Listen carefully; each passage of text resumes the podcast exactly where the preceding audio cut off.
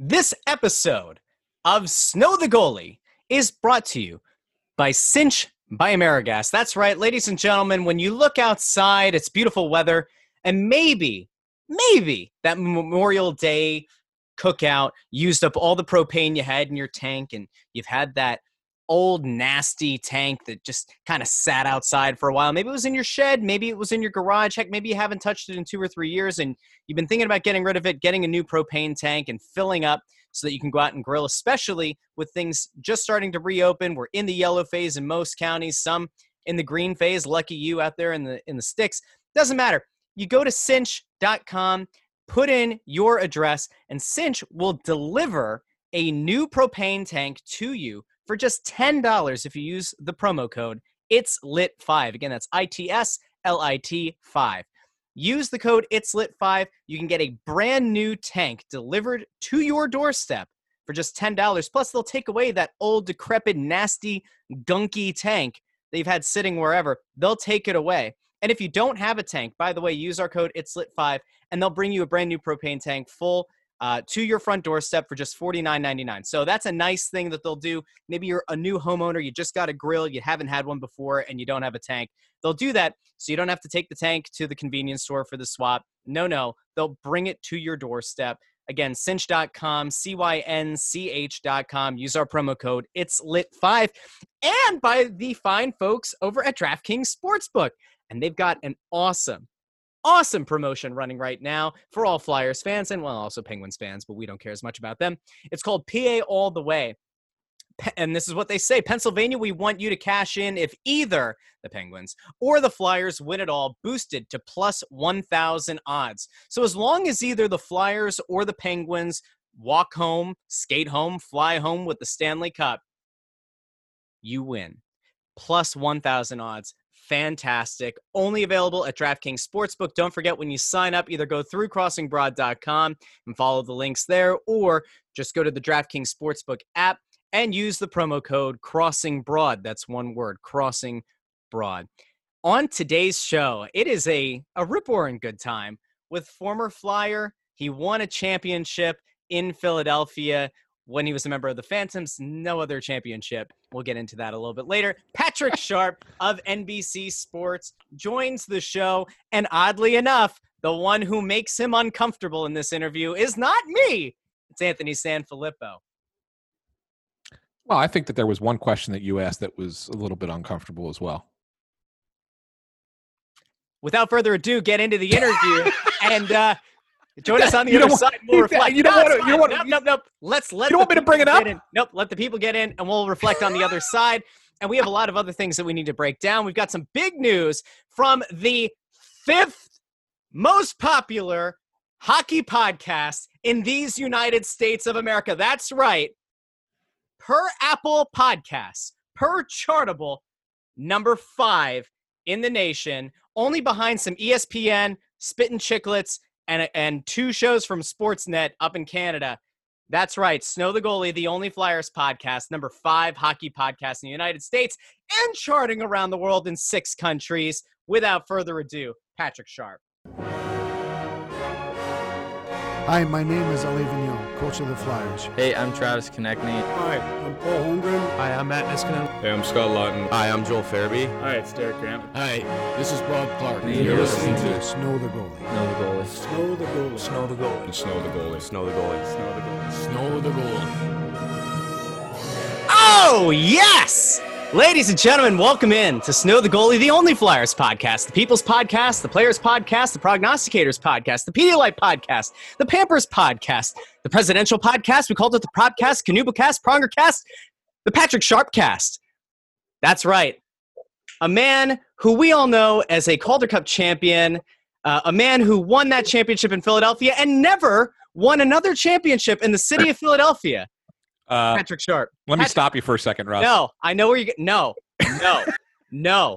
That's the only championship you ever won in Philadelphia. We have expunged his record so that he can appear on this show. He is not banned.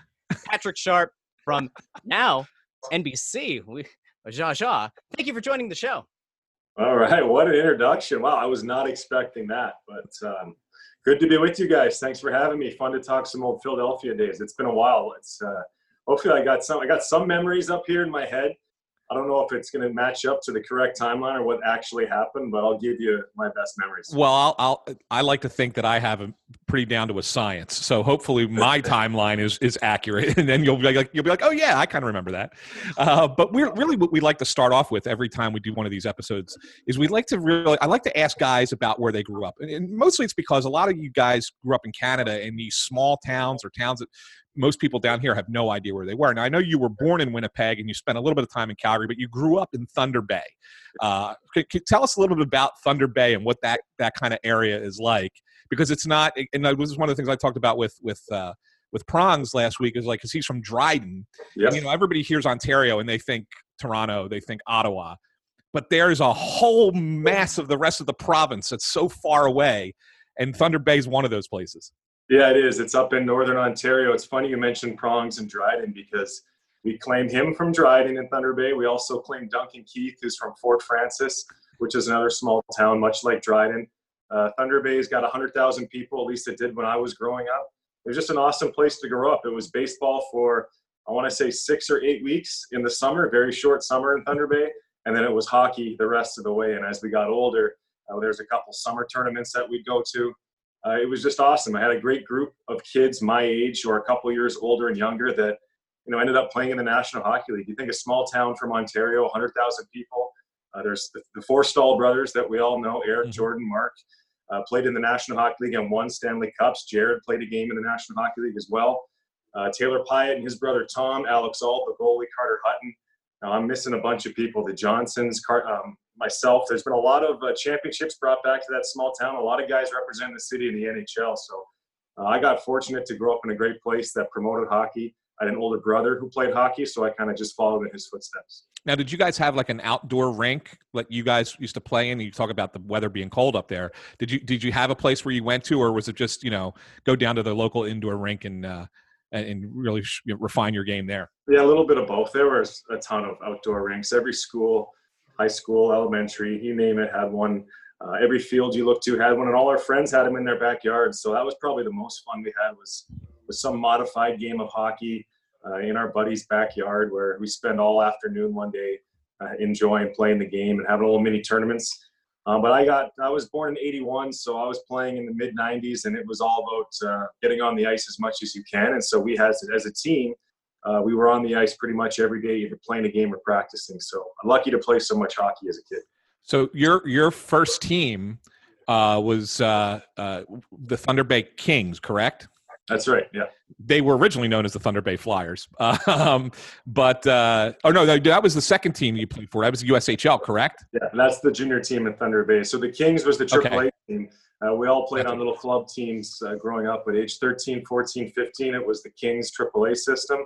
Uh, a ton of players have gone through the system uh, into professional hockey, and it was clicking along great. I had great competition in the city of Thunder Bay, and it turned out that I went away for one season to play junior hockey with my brother and then came back and played two years at home again, lived with the family, obviously had mom and dad helping me through at age sixteen and seventeen. So uh, that was the Thunder Bay Flyers years, and then it was off to Vermont.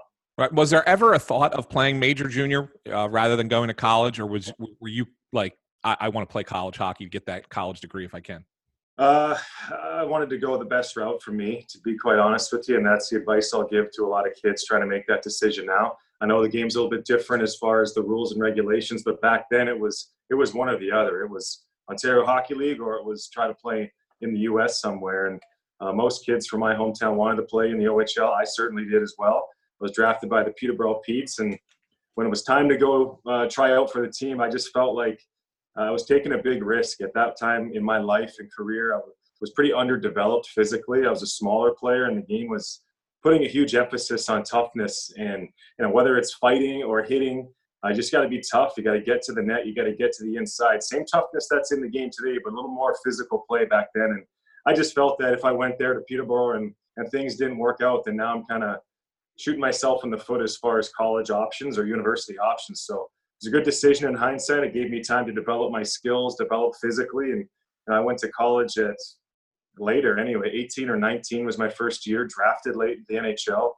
And it worked out. Who's, who knows what would have happened if I went to the O H L at that point in my life. But I got no regrets. I'm happy with how things played out. Were there other schools you were considering besides Vermont? Not really, which was kind of neat about the whole situation. My roommate in junior that year was a good friend of mine, Bryson Busnick, who was actually my brother's age, two years older, but we became best friends in junior hockey. He was committed to go to Vermont. So when he was at the school a year before I was, he was kind of in the coach's ear saying, hey, I know this young seventeen-year-old playing in Thunder Bay that's a pretty good player. You might want to take a look at him. They were the first school to really make contact uh, and offer me a scholarship. My dad pretty much said, listen, this place is awesome. You're going to this school. You're going to enjoy it. I agreed one hundred percent. Uh, went in as a freshman, got to play a lot. Our team was solid. We uh, we won a playoff round in the E C A C. Great guys on that team. But I got a lot of ice time as a freshman, and that helped my development as well. Had I gone to a different school or taken another opportunity, uh, who knows? Maybe I'm fighting, as a freshman does, for ice time a lot of times. So, again, I look back at my career. I'm very lucky with decision-making, had a great support system growing up, and can't thank those people enough. Does playing that freshman year of Vermont, do you think that's what gets you on the radar for N H L scouts for yeah, the for the eventual two thousand one draft? I would think so. The U S H L was the league that the Flyers were playing in back then. Um, it was credible. It, a lot of good players went there, but it was mostly an eighteen, nineteen, twenty-year-old league. I was playing in that league at a young age, so I had caught some attention. But today's U S H L uh, is much more notoriety with the league today, so it's a little bit different a couple decades later. Uh, but going to college hockey, I – I had the same approach in Vermont as I did in Philadelphia. I didn't know where I was going to land. You know, I was just trying to get better each level, going from Pee Wee hockey to Bantam to junior. And now this is another step along the way. I'm at a U S college uh, in, in the States. I'm in Vermont. You know, I got a great opportunity to go to school for a couple semesters, get big and strong. And then I'm thinking maybe, you know, twenty-two, twenty-three, I can take a crack at professional hockey. But that first year really was big for my development, got drafted by the Flyers, and then we got going from there. Now, did the Flyers contact you uh, in advance? Like, had you, did you have any idea that they were interested in you? Had you talked to any of the scouts or anything like that? Or were you just flying blind at that point? Yeah, flying blind, you know. No agents, no uh, contact with the N H L at all. Uh, the Blackhawks actually came or sent somebody to uh, the school to work out my roommate at the time. Uh, we had contact with one of the teams, I believe San Jose sent a letter to the dorms or something. My memory is a little foggy, but very little contact. And And come draft day, I was I was just hoping to get picked. Back then, it was three rounds on day one, and the following uh, rest of the drafts the second day. And uh, my goal was to try to get in that first day, um, the first top three rounds. And sure enough, Philly took me late in round three. Uh, no idea Philadelphia was interested in taking me as a player, but it kind of made a lot more sense once I got to Philly and started to figure things out. Did you did you go? Go ahead, Russ. Frustration in that. Like, it's good to get picked on the first day. You were excited about it. But, like, did you kind of feel like, come on, guys, what took so long? Versus if it's the second day and you're one of the first picks, it's like, ooh, look at this. Yeah, I'm honestly, that draft, um, it's cool if you're a top pick. If you can guarantee you're going in a top ten position or maybe even the first round, then I could see how it would be pretty cool to bring your family and friends to the draft and experience that. But it's not fun waiting around to get picked. Uh, I can tell you that. And these kids that are at a young age, I remember myself back then, I wasn't really like developed, uh, mature enough to kind of handle those emotions. I was looking at players getting drafted that I felt I was as good as or better, had played against. And it was like really frustrating. I'm glad we decided to stay at home. That was a decision that my father and, and my mom made together. We felt like, let's enjoy the day. Let's be happy when uh, I get drafted instead of, you know, getting all caught up in the emotions of being at the draft.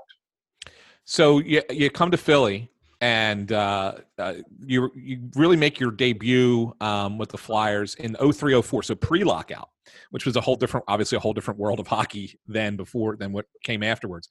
Um, that team, we had uh, we we had some discussions about this previously, where we thought that that team. I had Ken Hitchcock on the the as on the pod, and uh, it was probably the best Flyers team to not win a Stanley Cup.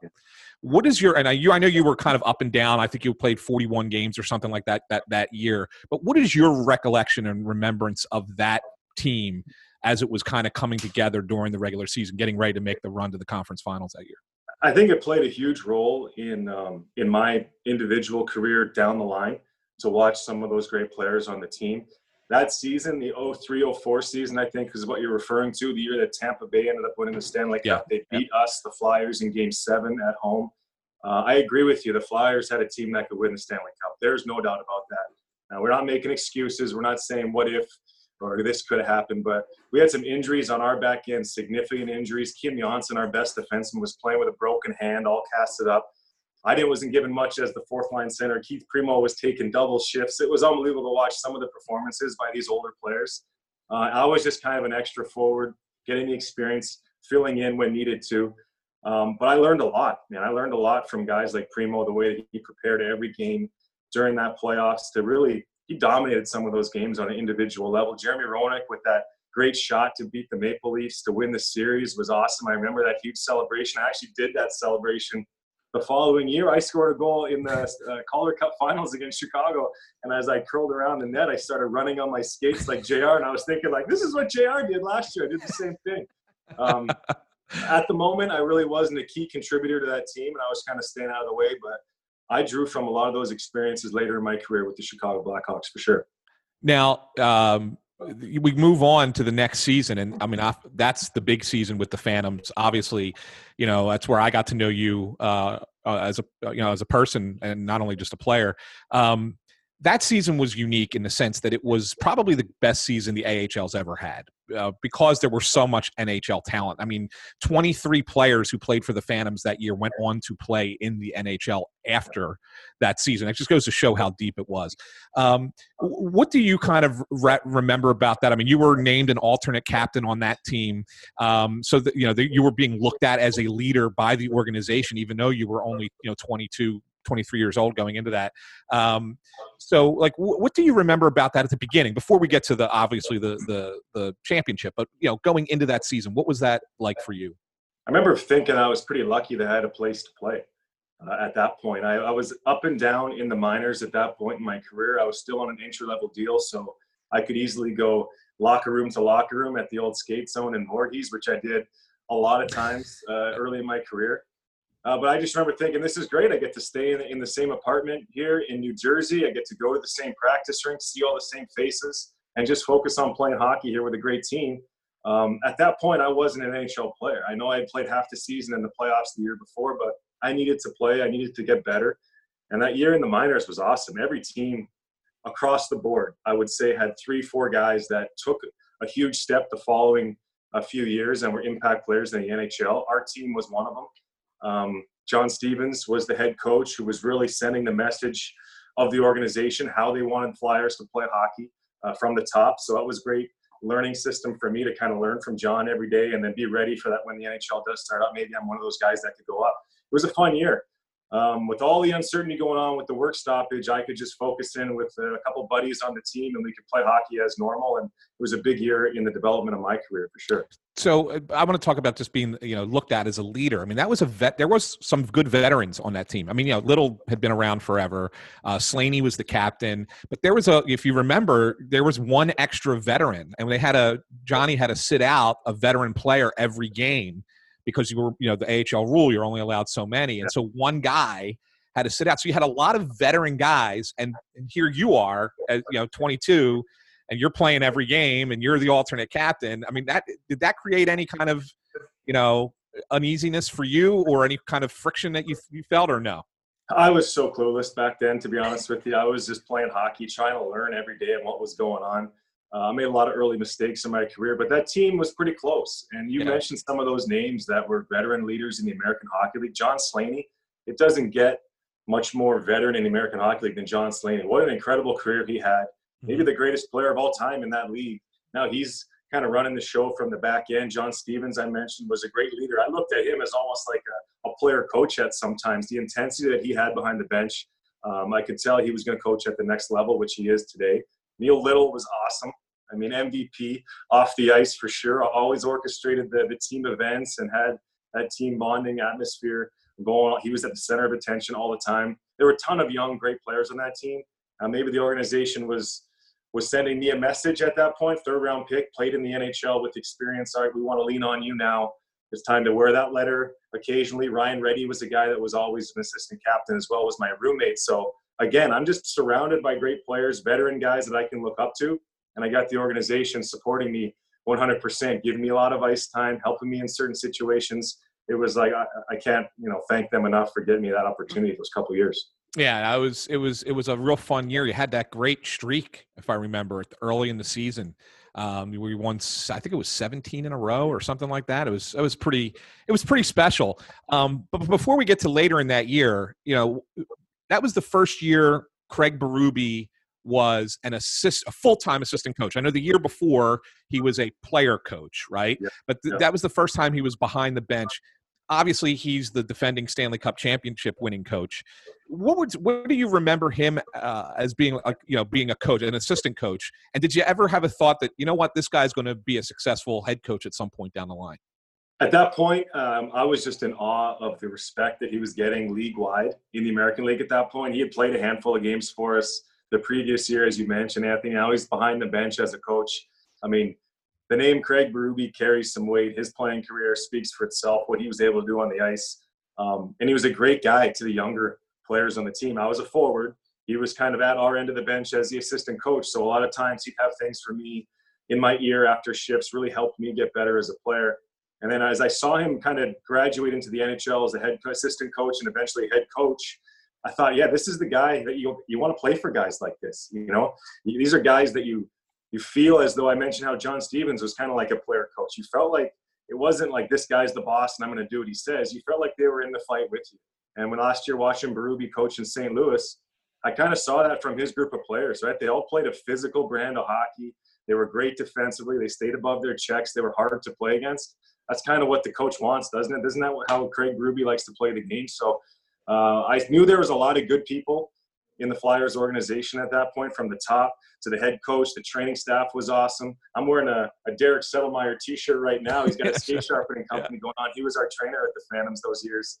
Um, just surrounded by great people, and it's it's awesome to see how much success has come out of Philadelphia from those early teams. So, I mean, and I, I know I'm going a little bit out of order here, but so when you talk about watching that Saint Louis team last year with Berube, you know, as an analyst, did, did you really get a sense early on with the way that they were playing towards the end of the regular? I mean, obviously they they had to come from the last, they were last place in the league in January, but obviously they had a big mountain to climb. But did you get a sense going into that playoff that, you know what, the way this team's playing, they're going to be the toughest team to beat? And as it, as it turned out, they win the whole thing. Yeah, it even took me a while in the playoffs to give them the respect that they deserve, to be honest with you. I was waiting for them, oh, what a nice story, for last place, they make the playoffs, let's see what happens. And all of a sudden, playoff hockey kicks in. And I know the game relies a lot these days on speed and skill and fancy plays and power plays. But look at the two teams in the Stanley Cup final last year, Boston, Saint Louis. They played a very difficult style of play to match up against, right? And Saint Louis was doing that, finished every check. Line one through line four kind of looks the same out there. They're all working hard. They're supporting each other. Uh, that's the way Craig Berube kind of played the game. He was in your face. He was hard to play against. And now looking back on it, nobody should be shocked with the success that the Blues had, the way they were playing. Let me take this a little bit further off the beaten path now. Go ahead. So you, you mentioned that Saint Louis and Boston, both tough teams, both kind of, in a sense, bucked the trend of, of the way that a lot of teams have been built. Do you think that there's just been this overcorrection, this the the movement to such micro analytics that now certain front offices are trying to build these teams based on what they think a model says they should, versus what you saw in Saint Louis as a good old-fashioned hockey team? Do you feel like the, the league is kind of trending in a direction that maybe it is going the wrong way? I don't know. It's tough to say the league is. I mean, every team has different organizational philosophies, how they want to, you know, have a product on the ice. You look at different teams across the league, they all play different. So I don't know if there's one right way or wrong way. I look at the teams that I was on that was successful in the National Hockey League. It was a combination of everything. We had the smaller, skilled, speedy type players. We had the big, tough, strong guys. We had good depth at every position. I mean, there's a winning formula. It's the National Hockey League. Everybody seems to know it. That's one thing. It's about executing it, putting those wheels in motion, having the perfect team come together. Uh, that's when you really get fortunate. And so I don't know if there's a right or wrong way to do it. I'm, I'm going to go back to the to the Phantoms year, oh four oh five. Yeah. Um, You guys have a great year, but the East, the Eastern Conference was really good. I mean, Binghamton with all the young Ottawa Senator players were were were really good. Scranton Wilkes-Barre was probably not as talented, but they were a tough team to play against. Yeah.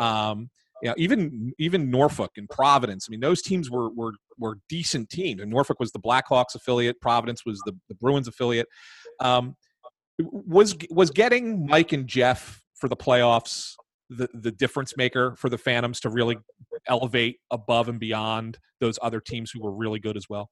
Tough to argue with that. You know, you're adding two great forwards to your lineup that performed in every round of the playoffs. It's going to help you. I didn't think they were going to have the impact that they did when we first got them. I knew they were good. They were coming off huge uh, C H L, Canadian junior hockey careers. I was just wanted to see what they could do on the ice. And then both of them, right from the first game, you're like, okay, these guys are legit.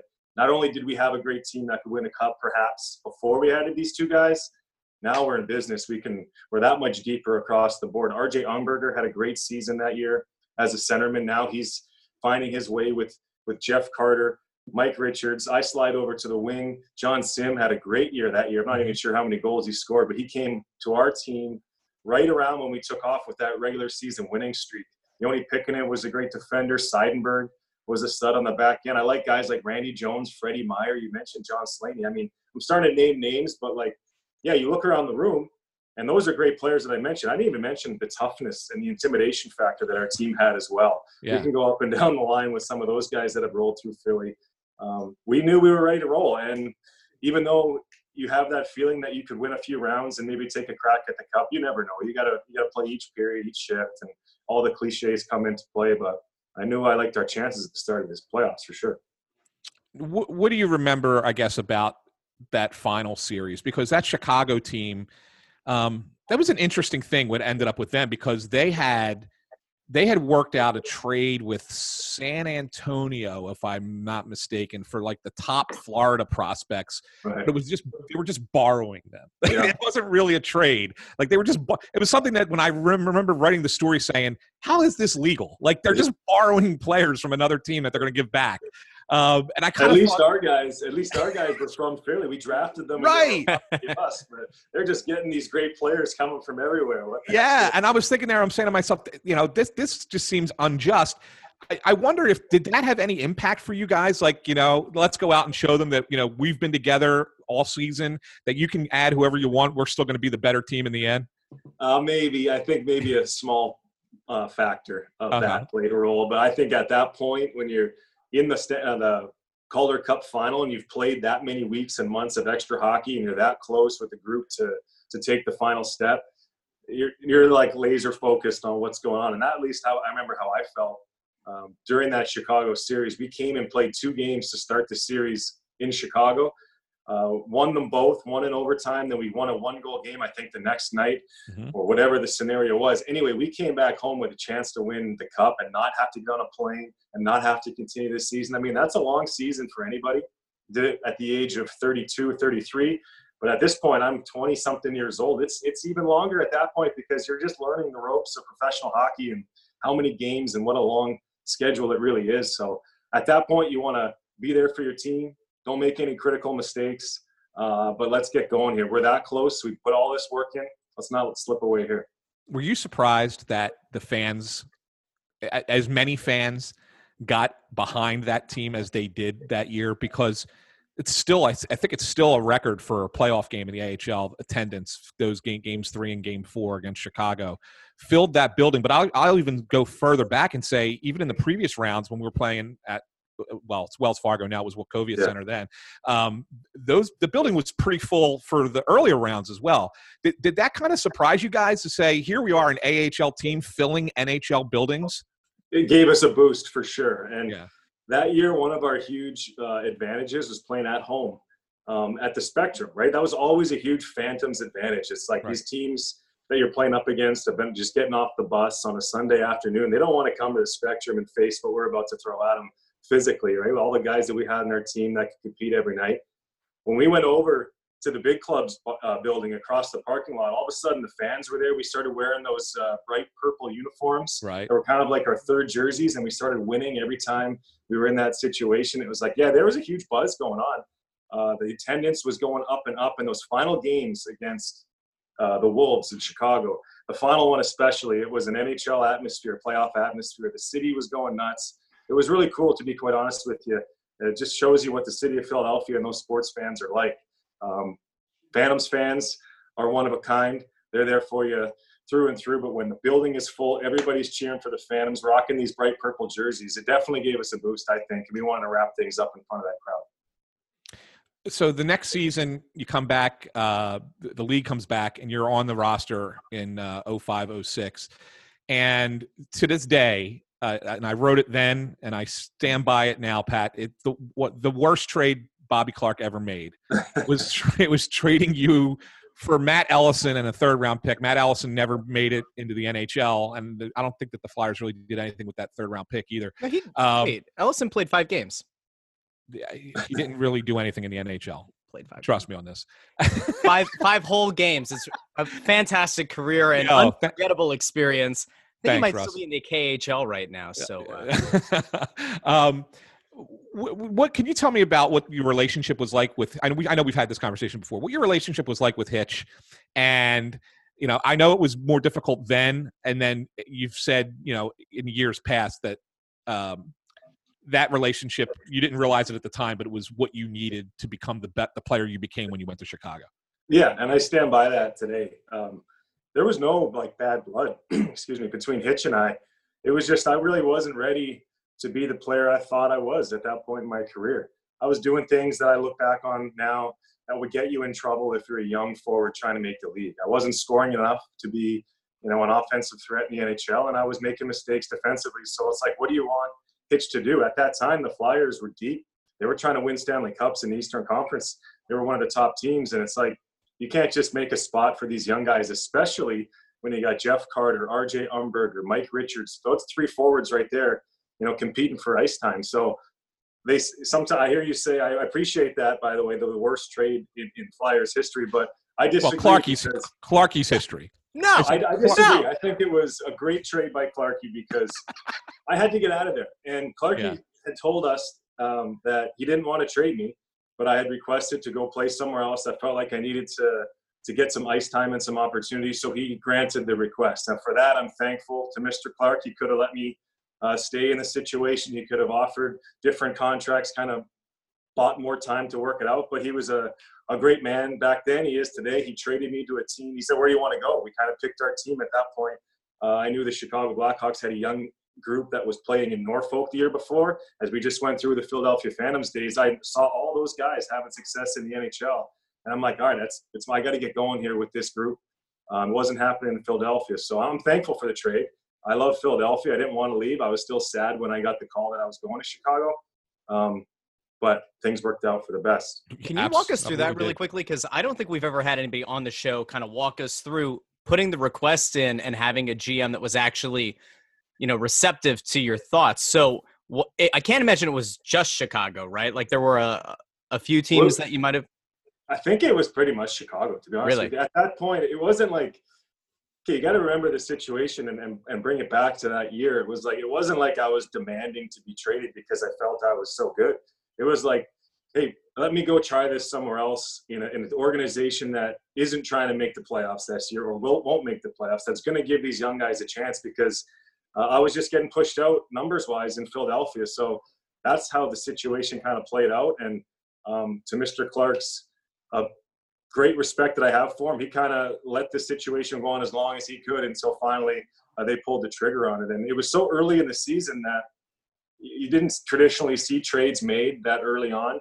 Uh, I think Joe Thornton was actually traded to San Jose a day or two before, so maybe the trade lines were just starting up. But it was more um, uh, a request granted. Thank you for letting me go try it somewhere else. And, and look, it, it wasn't like I went to Chicago and, and things clicked right away. That was December of two thousand five. I didn't start doing much for a couple more years after that. And you think the Flyers want to sit around and let me just kind of develop at the N H L level? I don't think it would have happened. So Um, I'm thankful about the trade, and uh, you know, a lot of G Ms kind of don't go down that road at, at times. No, it certainly worked out for you um, when you get to Chicago. Um, I, I guess like you really your your emerging season, your breakout season was was oh seven oh eight. Um, yeah, I think you had sixty-two points that year. I think you led the team in both power play and shorthanded goals. You you were an all position player. I think you had the most game winning goals too that year uh, for the team. Um, and then you signed your, you know, you signed a new contract that year. Um, did you get the sense then? I mean, I know we're two years prior to the Cup. Did you get the sense then that this team is heading in that direction? we were getting some good pieces for sure. Um, Seabrook and Keith were there when I was traded to the Hawks in December. Other than that, it was a new team every year pretty much. And we had drafted these two kids, Kane and Taves, that come into the league, you know, looking like little boys, and all of a sudden they're playing heavy roles in the N H L and they're playing great hockey right out of the jump. That changes your team right away. All of a sudden you can slot guys in the right positions and you have the semblance of a great team. Corey Crawford was paying his dues in the minors. We didn't see him for a bunch of years later, but you could just see that the talent was there. Um, I think when it all came together was probably when Coach Q took over the team. We went from being a, a bunch of young guys trying to make a name for ourselves to, all right, here's how we're going to do things. This is how we're going to approach each game to try to win, make a little more uh, professional atmosphere, a little more accountability towards each other. We were, I mean, there were some times when, when guys were playing way too much ice time. We were just trying to win that night. All of a sudden we had a team that was, was slotted in the right position and we had a chance to win games. So yeah, I want to say like two thousand eight, two thousand nine, all of a sudden the, the buzz in Chicago starts getting a little greater too as well. The United Center starts becoming a more difficult place to play. You start seeing Hawks jerseys all over the city of Chicago. It was a, a fun time to be a part of that team. And, and, and uh, you know, again, jump in, I had a little bit here, since you brought up Quenneville. Um, did he maintain the same style with you guys even after you won the first time? Like, in other words, did, was that accountability thing? Because a lot of times coaches that are that that are tougher like that, they maybe wear out quicker, right, in the N H L. And then you got to bring in a new voice. You hear that all the time. But you guys were winning a cup every other year. I'm just wondering if that approach was something that you guys just recognized, hey, you know what, this is working, why complain about it? Or did he try and change things with each different group? He was he was constantly adapting to whatever group that we had uh, each year. Uh, but his approach was the same. He was great at managing the season. Uh, we were one of the teams that kind of led the way in days off and rested days. And, you know, you can put that back on the players as well. We, we, we would take advantage of our days off. We'd heal ourselves. We'd prepare for the next game. We had all these stats in the locker room, how well we'd play after a day off. Uh, so Joel had recognized that, and we started implementing certain days off. That's just an example of of how Joel coached behind the bench. Um, he had a, a great passion. There were so many clips of him yelling and screaming and waving his arms at the officials. But we felt that on the bench, and uh, it makes you feel like every game is important. And that's what it felt like for those those great years in Chicago. It just felt like every game was like a marquee game. The lights were bright in, in Chicago. The music was loud. twenty-two thousand people playing. Joel wants to win every single night. You got a great team on the ice. It was really a perfect storm, and Joel was the right guy to be coaching that team. I want to ask you about something before we get to the twenty ten, twenty-nine, twenty ten season. I got to ask you about something. This might be, I don't know if this is embarrassing at all, but I'm going to ask it anyway. Can you tell us about the, what happened with the whole Victoria's Secret thing with Derrick Rose?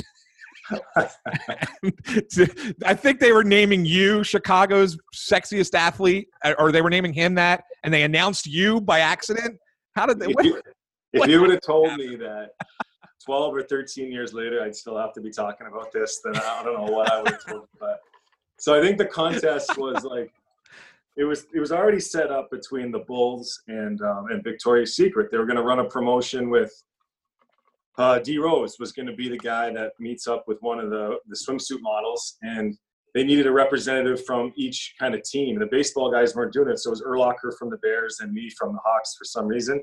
And they underestimated the power of the Hawks fans because it was an open vote, and the Blackhawks fans just started peppering uh, this little computer website. And I don't know if they could handle it or not, but the numbers were really lopsided. And then the next day they announced that there was a, an error or something. We don't really need to go into it. Okay, that's the most important thing.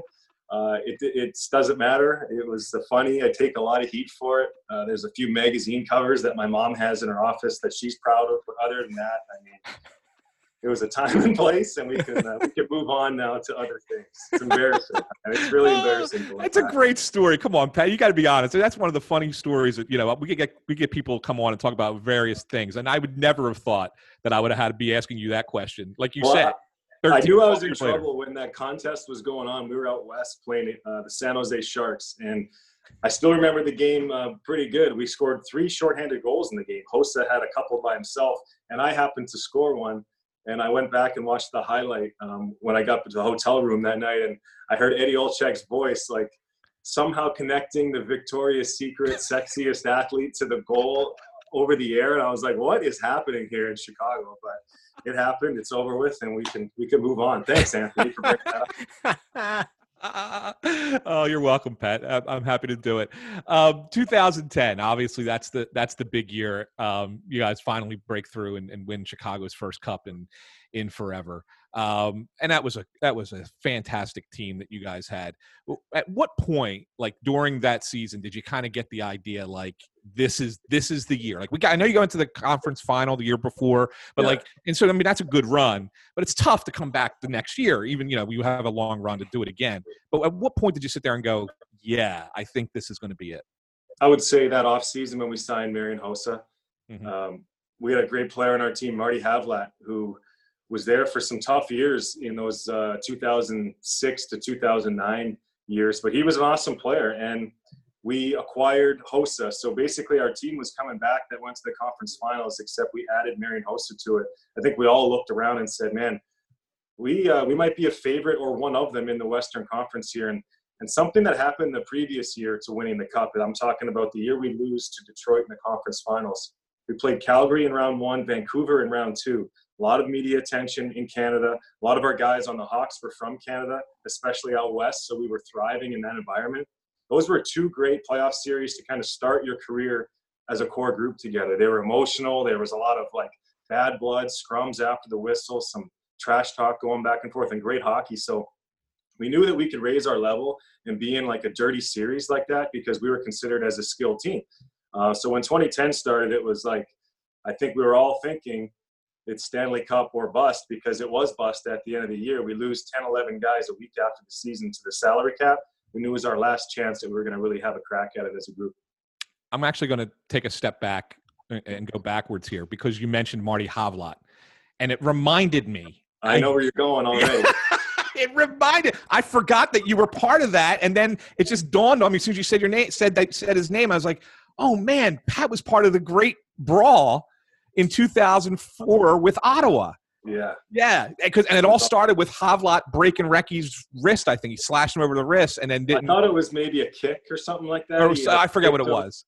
Yeah, it, did. Slash. It was Reckie and Havlat had some bad blood, and then yeah. there was a build-up towards this game. What's cool about that that brawl is that the two organizations actually had a brawl prior to that, I think, on – in the A H L, Day, which is December twenty-sixth. It was the first game around. Okay, now I'm now I might be messing dates up, but anyway, Binghamton and Philly had a brawl at the Spectrum, and it was much the same. It was drop the puck, five on five line brawl. So I was in both. Actually, I didn't fight in the one in the minors.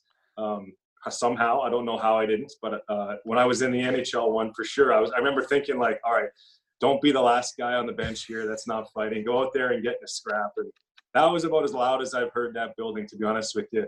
twenty ten Stanley Cup Finals was crazy in Philly. The crowd was insane.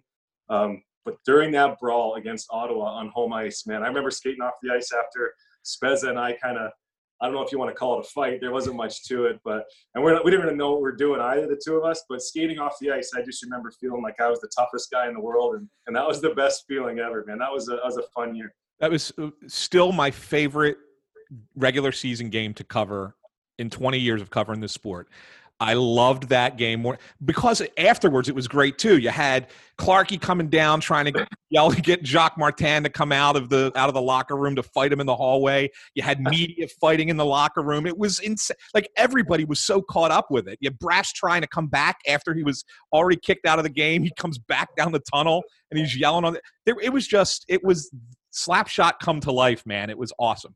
Yeah, I, my fight was towards the end of all this stuff going on. And I remember going into the locker room and all the guys that had been previously kicked out of the game were huddled around a little monitor watching the next fights. And it was just high fives coming back to everybody.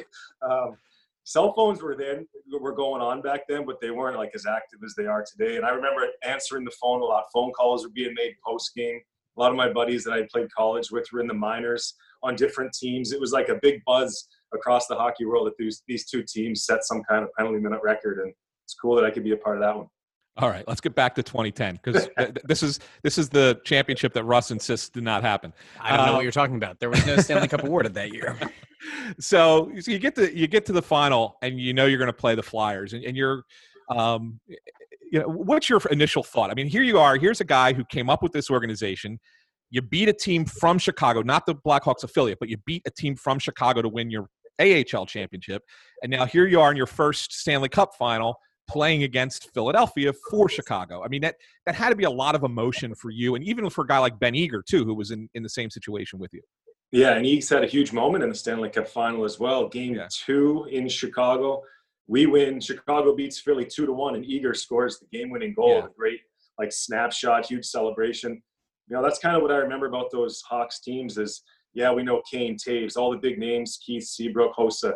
But it was the depth players. Everybody had a big moment along the way, and Eags definitely had his. Uh, I remember watching – worried about getting by San Jose because they were always a great team around that time. Uh, Joe Thornton was a stud, and Danny Heatley was scoring goals back then. Uh, we get by them early, and Philly was playing Montreal, right, in the Eastern mm-hmm. Conference Finals. That's right. And I just remember thinking, either way, this is going to be awesome because Philly, I've got some some roots there. I feel comfortable playing against those guys. I look across the bench. I see the, the training staff and some coaches that I played for. I see some fans in the crowd that are familiar faces. Um, so, yeah, and then Montreal would have been awesome as well. You know, it's a great place to play. It would have been an awesome Stanley Cup final. But I was happy it was Philly. Um, I shouldn't say that. I shouldn't say I was happy. I was excited that it was Philly. I always loved going back there. I didn't really have great success playing against the Flyers throughout my career.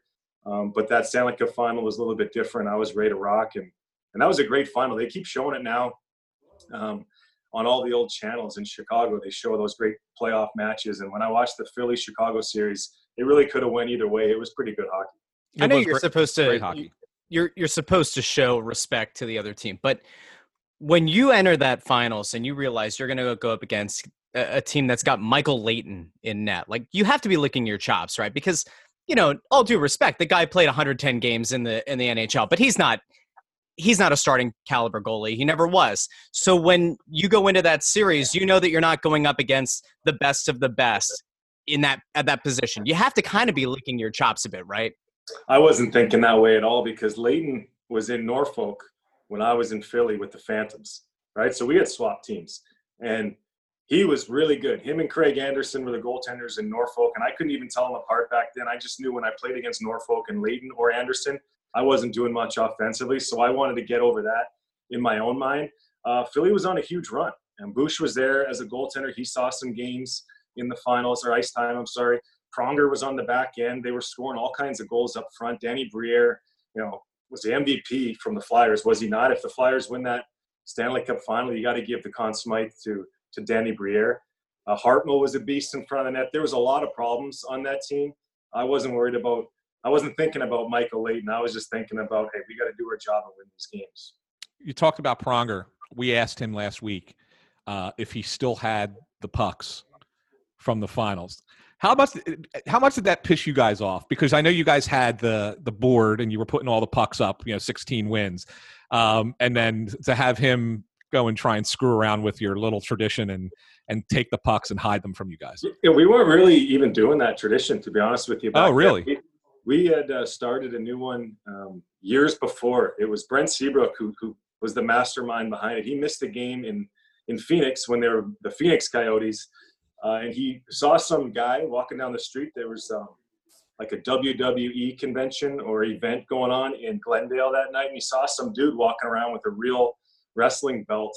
And he bought it right off his shoulder and awarded it the next day to player of the game in our locker room. So we had this new championship belt. A couple teams have gone on to do the same thing since. But we were pumped about that tradition. But, yeah, Eags, yeah, I mean, it, it wasn't like a thing that we wanted, that puck. But just the fact that, you know, sportsmanship shows wherever that puck is, the winning team, the goaltender will take it sometimes. And Pronger was doing what Pronger liked to do back then, be a big bully out there. And I think Eags was our guy that maybe stole it from him one game. I don't know how it worked out.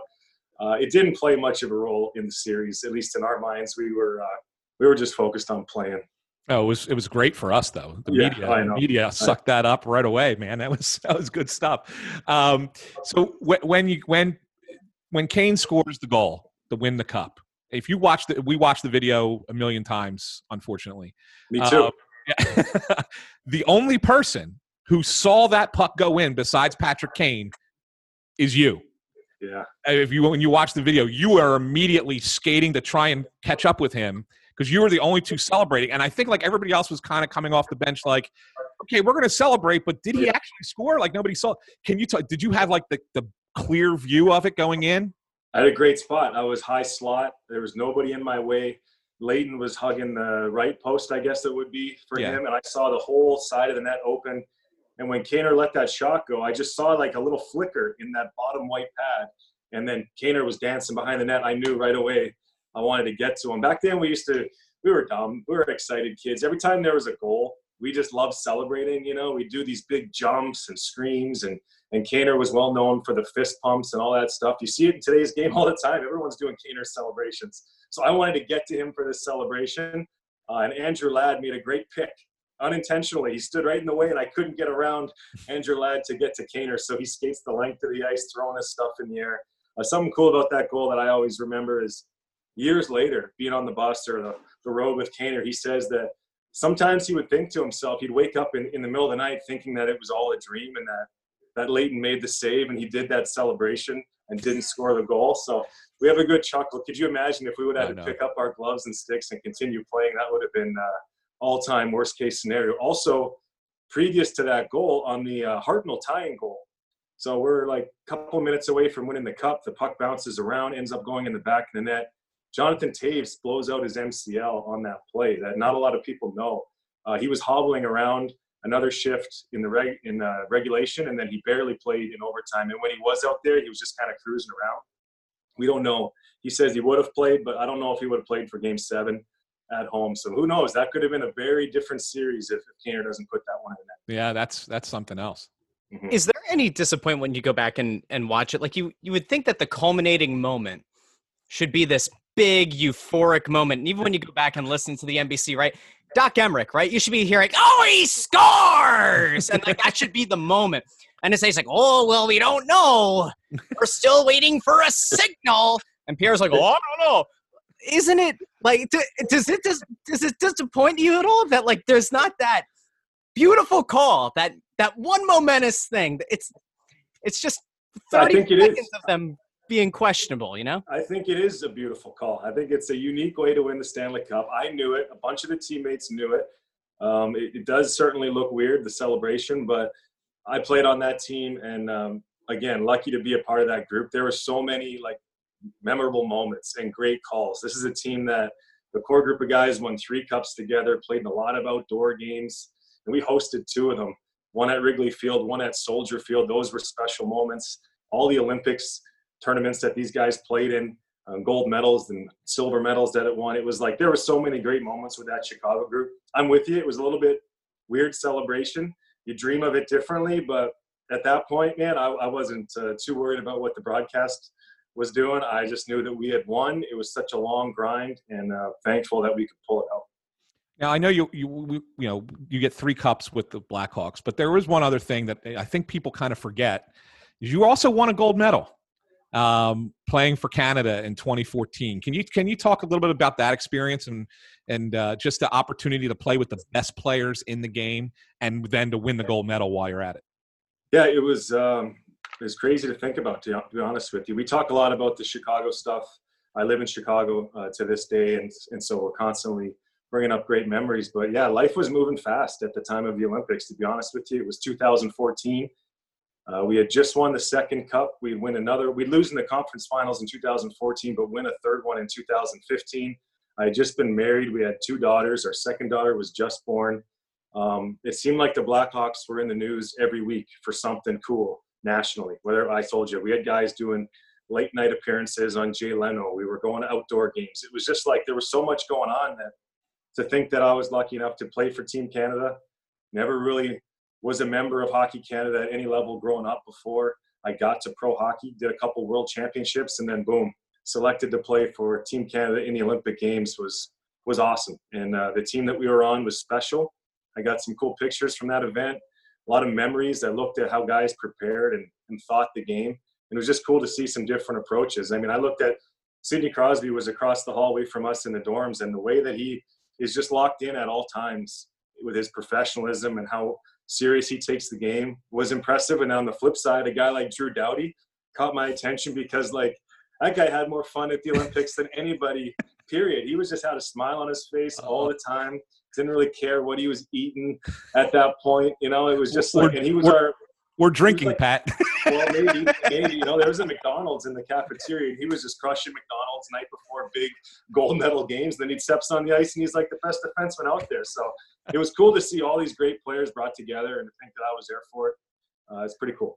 That's awesome. That's awesome. Um, I wanted to ask you about, you know, going back after you go to Dallas for a couple seasons, and then you go back and to wrap up your career in, in Chicago.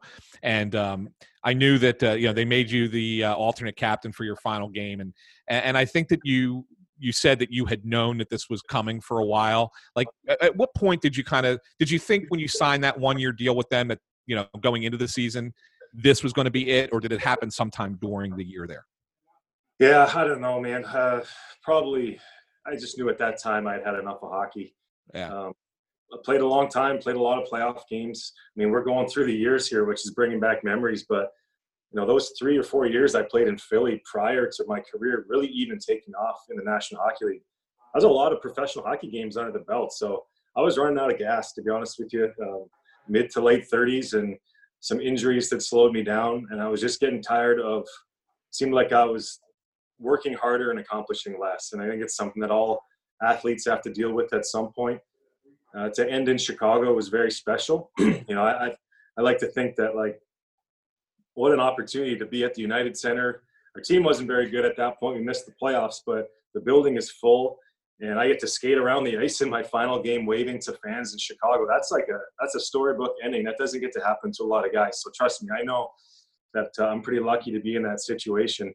Um, I, I do miss the game. I wish I could still play now. I love the way the game is being played. I love being a part of it from the broadcaster standpoint. But, yeah, I would say, like, those last couple of years, I, I pretty much I, – I knew I was in trouble when I – there was a big road trip coming up, and instead of saying, all right, this is going to be awesome, we're going to get to get to know some of these new guys, maybe have a few nice dinners, play a few games, I was thinking, you know, man, I just kind of want to stay home with my daughters at this point. Do I really need to go to Saint Louis and play these guys for the sixtieth time again?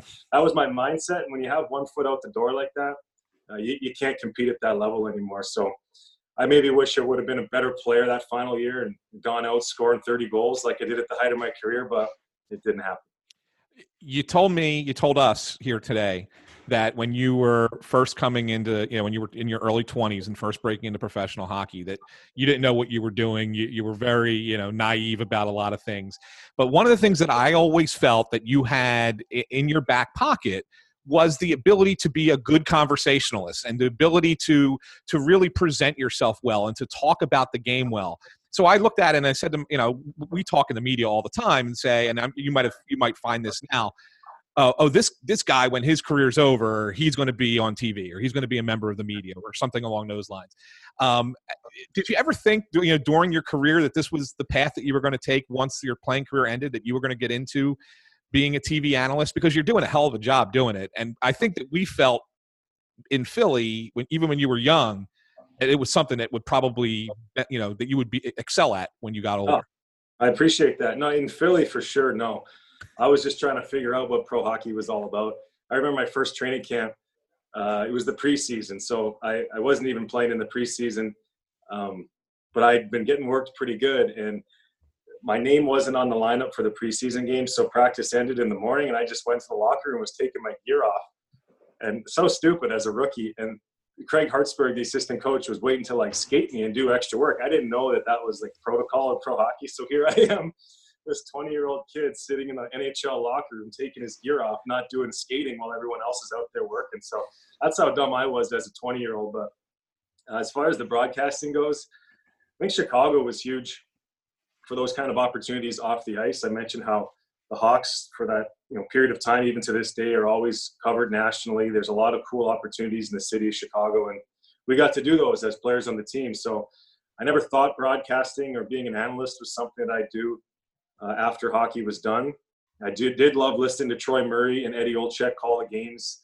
Uh, you know, as an analyst live from the Blackhawks, I must have listened to Eddie Olczyk call over a thousand games at least. Uh, I know him very well, so. Uh, I thought maybe, who knows, down the road, but I didn't think that I'd retire on a Sunday and then the following Monday be on N B C. That, that's the way it kind of worked out. Um, I'm thankful. I'm happy to be a part of that team. It fills the gap uh, I still have to think about hockey, which is a good thing. Sometimes during the shutdown, there's no hockey to think about, and I realize I need that in my life. It's my passion. I still love it to this day, so it's a perfect situation. That's awesome. I, I did want to ask you this, because I think that there's been, and you know, I, I don't, I don't, want, I want to, I don't want to ask it in, in a way that it's going to make you get in trouble. So I'm going to ask it the right way. We've, we've heard, we've talked to, you know, not Russ and I, but we've talked to J R, to J R since the, the whole thing happened with N B C. Um, is it fair to say that you two are still close? You're still friendly, that there's nothing, you know, no ill will about the stuff that he said? Because you know, I, I think that a lot of people in Philly were very upset that J R was taken off off T V, and I, you know, I think that the discussion that we've had a lot of times is, you know, you guys are friends still. Like there's there was not a this was just J R being J R, and it's and it was fun. So I just wanted to kind of have you say from your side, so that we can, so that the, all the people that listen to us know that this is not something that they're, you know, that's ill will for you. Yeah, J R's been a friend of mine since the days I played in Philadelphia. He still is today. I uh, did work with him last year at his hockey school in Chicago. I know he does a lot of things in the Phoenix, Scottsdale area with that school. He's got one in Chicago. He might even be looking to do it in Philadelphia down the road. But, you know, J R is a fun guy. He loves the fans. He loves giving back. There's no bad blood between us. Uh, I hope he's doing well. We check in. We keep talking to each other through text message. We get on the occasional phone call. But he was a fun guy to play with back in the day. Uh, it's funny. I, I remember walking into the Flyers locker room and, and seeing, like, all the prime spots in the locker room were to guys like John LeClair and Mark Recchi. And then right in the corner with like three spots was J R. And my name was tucked in there too. He had like one for his stuff, two for his fan mail. And then I was kind of wedged in there somewhere in between. Uh, that was J R hockey for you. So uh, he loves the game. He loves the fans, and J R's a man. I do want to ask you one more question about T V. So N B C's deal with the N H L runs for another season, two seasons. I think there's an opt-in somewhere in there. Uh, as a talent on air, has that conversation been had? Because I have to imagine that as somebody who is growing and, and is a thriving role and seems to be part of the long-term plan at N B C, you would want to see them keep the, the rights. And the rumor is that E S P N was prepping potentially a big bid. As an on-air talent, is there a moment where you, your agent, you start kind of having those conversations about, all right, well, what do we do in the event that the rights go somewhere else? Or do you have to, you have to stay in, you know, in the moment and just kind of let things play out as they, as they will? Yeah. I don't think, you know me very well. I don't think about too much other than the hockey stuff. I don't, I don't have an agent. I'm not involved in all that stuff. I'm just happy that I can go down the road here in New England to the Stamford studios and, and call hockey for a living in my second career. So I don't, I don't get too caught up in, in what's going on other than the stuff on the ice. Who do you like? I, I don't, I don't want to, I don't want you to tell me who you don't like, but who do you like working with in the, in the studio? Who, who Jonesy's, really, Jonesy's great. About Jonesy. And I know Jonesy's the Philly guy. Uh, I'm learning more and more about Jonesy every time I work with him. He's been awesome for me once hockey ended. And I don't think people realize, like, when you're done playing the game, like, that takes up so much time in your brain. At least in my brain, it was hockey on my mind all the time. And now that's gone. I don't have to worry about preparing to play a game the next day. Uh, you need to fill your time somehow, and transition post hockey as a player can be difficult. And Keith Jones has been a guy that, you know, I probably asked him a thousand questions about broadcasting, about how to do our show at N B C. He's been great every single time. And he's so easy to work with. As soon as those lights come on, that's kind of the coolest thing that I found in the N B C uh, job, the broadcasting job, is like that countdown. All right, we're on the air. Five, four, the lights are on. You get a little bit of butterflies like you're going to play a hockey game. And then as soon as Jonesy starts talking, he is just like such a professional. He's calm. He's relaxed every time. Easy guy to work with. And for those that know Jonesy well, he's a fun guy to watch a hockey game with. He's got a lot of comments, great insight about the game, and he, he cracks me up all night long. So, so I'd say Keith Jones is a fun guy to work with for sure. But everybody at N B C has been great. I, I do what last question about this that I want to ask is there, and, and I've never asked anyone this, and, and, but I've noticed through the years, so many guys who, you know, part of their career um, or more, or a majority of their career has come through Philadelphia, has ended up in broadcasting in hockey in some capacity. Is there something that happens when you're here that, you know, that you, it's discussed, it's talked about, or a, an opportunity to say, hey, down the road, if you ever want to talk to this guy, talk to this guy, somebody who's kind of gets you all together and says you would be great? Or is it because you guys just have to deal with the media all the time? You learn, you learn how to, you learn how to be really good at this. Yeah, that might be it, to be honest with you. Philly's a prime market. There's a lot of attention on the team there. Uh, but yeah, it is, there is a connection for sure. Brian Boucher is another guy that I've enjoyed spending time with at the Stanley Cup Finals. I played with Boosh in Chicago for a brief moment. He was there with us. I've uh, known him for a long time, so he can put a smile on your face as well. And I think he's done a great job uh, at being the inside the glass guy. He's he's he's fun to listen to uh, to watch a hockey game. Um, Philly, yeah, Philly and Chicago, two great places to play where the cameras are on you a lot. Uh, maybe that prepares me for my second career. Who knows? Well, Pat, we appreciate you taking an hour with us today. Uh, thank you so much. Uh, hopefully uh, one of these days the, we'll be allowed to go back to a hockey arena and, and, and be able to enjoy the game again uh, up close. And uh, maybe one of these times you'll take a trip down and uh, come into Philly and, and do a, a pregame show or something, and we'll, uh, we'll get a chance to catch up then as well. Yeah, that sounds good. Nice to see a familiar face. It's been a long time since those Phantoms and Flyers days, and who knows? Philly's got a great team right now, man. But the word right before the league shut down there, the, the Flyers are playing as well as anybody. I know they're probably excited to get the playoffs back and running. So, yeah, but who knows? We'll see you down the line, man. Thank you for having me on the show. Yeah, absolutely. Thank you very much, and uh, take care. We'll talk to you soon. All right, guys. Thank you. Thanks, Pat. Thank you. And that, ladies and gentlemen, was Patrick Sharp. Anthony, go ahead. Uncomfortable. I- Yeah, well, okay, so I, there's no question that me asking him about the Victoria's Secret thing was slightly uncomfortable. Um, the video will be going he, up, by the way, not him with Victoria's Secret, the video of the interview, and you can watch as he uh, flashed a, a smile, but also a look at Anthony like, I'm going to come through this computer and smack you. I, but I knew I could get away with that one because it was more fun. I felt that the having, I mean, I had to ask the question about J R, right, because of J R being fired by N B C for, you know, making the comment about how pretty Patrick Sharp is, and and some other, you know, he took it a little bit further than that. So I wanted Pat to say just, you know, how close they are, and, and mm-hmm. I know that they're still close friends and still talk.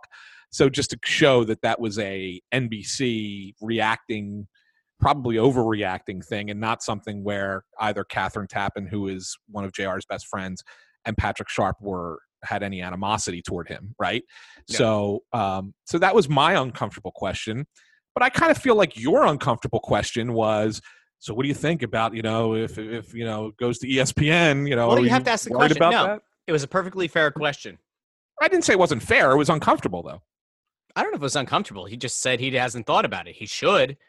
He absolutely should, because he's in a very similar position, not quite as insiderish, but he's in a similar position to where Taylor Twellman was when uh, the World Cup rights were with E S P N. And then the idea was that they, they're going to go to Fox, and a lot of other top soccer talent, um, soccer analysts were jumping ship, like Alexi Lawless went to Fox Sports. And the idea was, well, is Taylor Twellman, who served as the color analyst on all of the big games and the U S games with Ian Dark, is he going to go to Fox Sports? And he decided to stay put with E S P N, I guess with the thought that, like, hey, in eight years, you know, we'll probably get the rights back. And also E S P N's the, the biggest sports outlet. So that's the kind of comparison I was looking for. And Twellman had opened up about that in the past, so I kind of figured that maybe Patrick Sharp had done something similar. He didn't, and that's okay. But I thought it was a fair question to ask, and, you know, he, if he hasn't thought about it, he hasn't thought about it.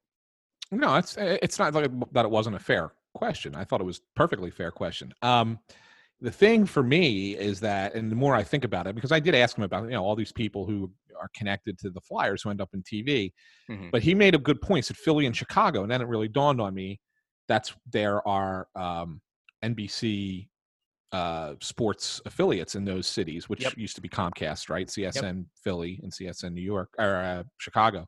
Um, so that's probably how it it happened for him. And then, of course, Boosh here, and you know, even guys who are on the local broadcast like Bundy. Um, you know, and then we had J R on a national level. I think Keith that, Jones, that was a little Keith bit Jones separate. locally Keith Jones, and right and nationally. Yep. Um, so uh, I, I think that that's probably the connection. That said, if it does go to E S P N, right, let's just put that out there. Let's say E S P N outbids N B C and they get hockey at the end of this contract. Yep. I would think that E S P N would bring almost all these guys over to E S P N because they're the names and faces that people equate with the sport. Um, the last time E S P N had a national profile for hockey, I mean, all those guys are are gone with the exception of Melrose, who they've kept on. And, and Linda and Cohn, who got really mad at uh, Max yeah. Kellerman. That was awesome. I know, right? Um, so you have Bucci, um, and then you have and, – and you have uh, – Oh, what's Melrose. his name? Um, um, um, um, um, um, um, um, um. I can say Steve Le- Steve Levy. Steve Levy. Well, Steve Levy, I mean, Steve Levy's a, a good uh, – I think a really good play-by-play guy for yeah. hockey. Mm-hmm. Um, and Steve Levy's the funny thing with Steve Levy is is his uh, track record when he was a play-by-play guy in the playoffs is he got all the long overtime games, yeah. all the games that went three, four, five overtimes. You know, Steve Levy was the guy broadcasting them. Um, but yeah, but he's just a he's more of a broadcaster, not really an analyst. I would think E S P N, if they got that national contract, they would bring all these guys over. Maybe not. Um, Let me just let me just try and think. And no, I think they would. I would think they would take them all. I, I think they would take them all. I will be interested to see because I think soccer has kind of set the precedent for the kinds of deals that we might start to see. Um, and it's well, I don't know.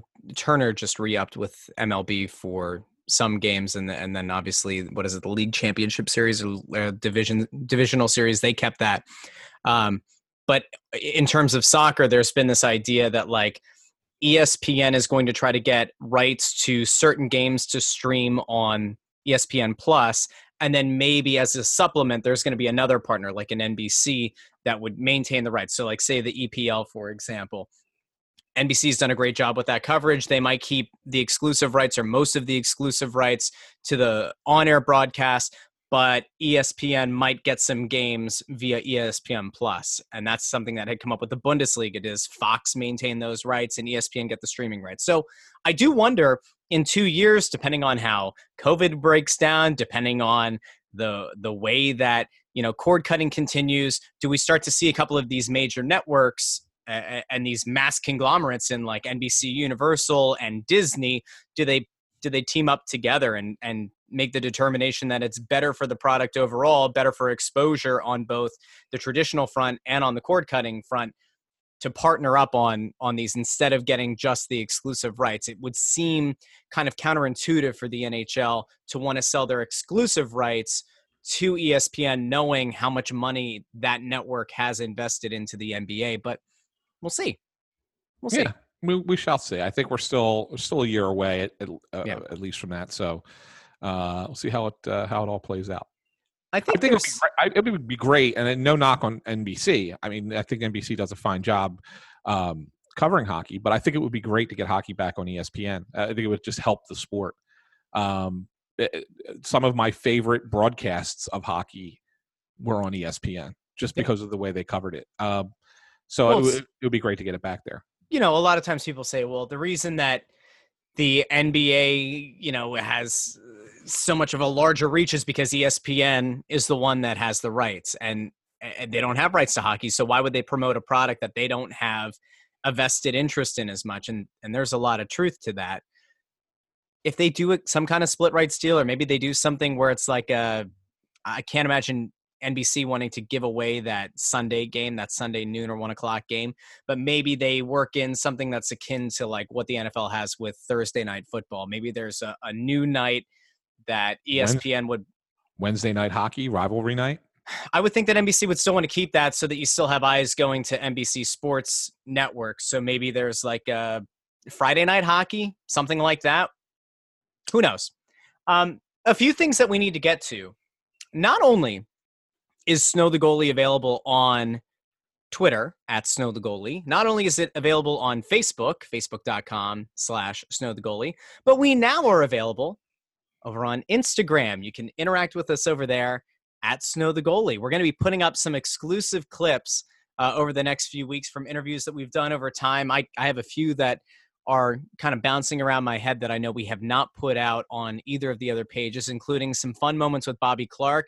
I believe the beer montage never actually made it to Twitter. That'll go over on Instagram. There are some clips from your interview with Scott Lawton right before the N H L pause that never saw the light of day on social media. They'll go there.